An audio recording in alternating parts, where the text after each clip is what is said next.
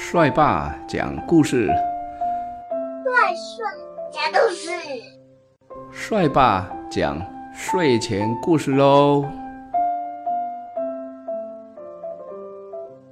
猫咪的饭团，今天是十一月二十六号，在很久很久以前，有两只猫咪，一只长得很胖很胖。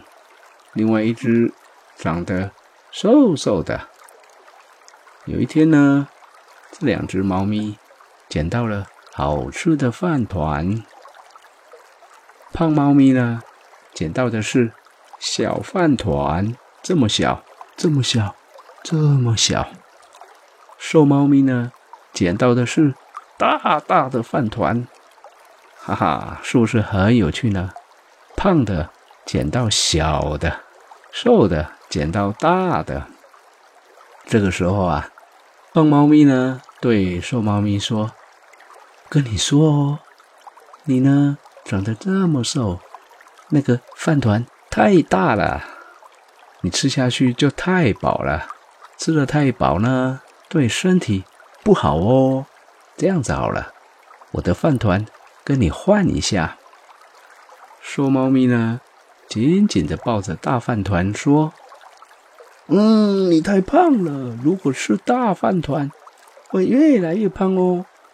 所以啊，你吃小饭团比较好。可是呢，胖猫咪真的好想吃到大饭团。他不放弃的继续说：‘哦，事情不是这样的，我告诉你哦，瘦的人。’”本来就要吃的少，胖的人呢需要很多很多的食物才能填饱肚子啊。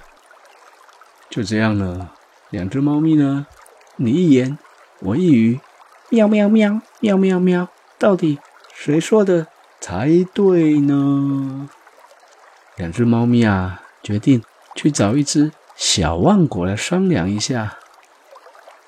这只小万狗呢？听完了猫咪的话，嗯，有一点伤脑筋。嗯，好像两个都很有道理耶。小万狗想了很久，告诉猫咪说：“哎呀，我知道了，这个问题啊，很容易，就把两个饭团的大小变得一模一样就可以啦。”两只猫咪呢，都喜欢这个办法，便一起大声的说。好啊，我们赞成。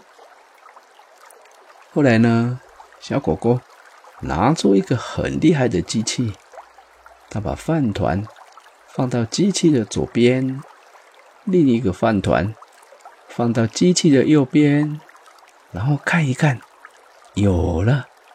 现在呢，大饭团比较重，小饭团比较轻，两个饭团的大小都不一样哦。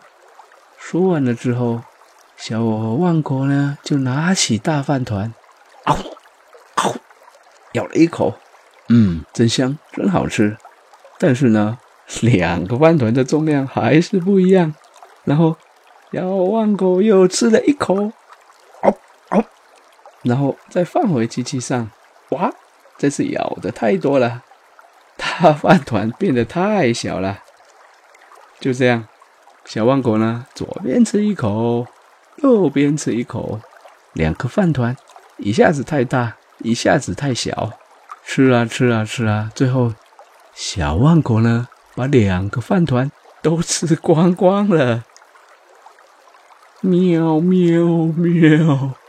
两只猫咪看到饭团没有了，呜呼呼呼呼呼，哭着跑回家了。猫咪的饭团。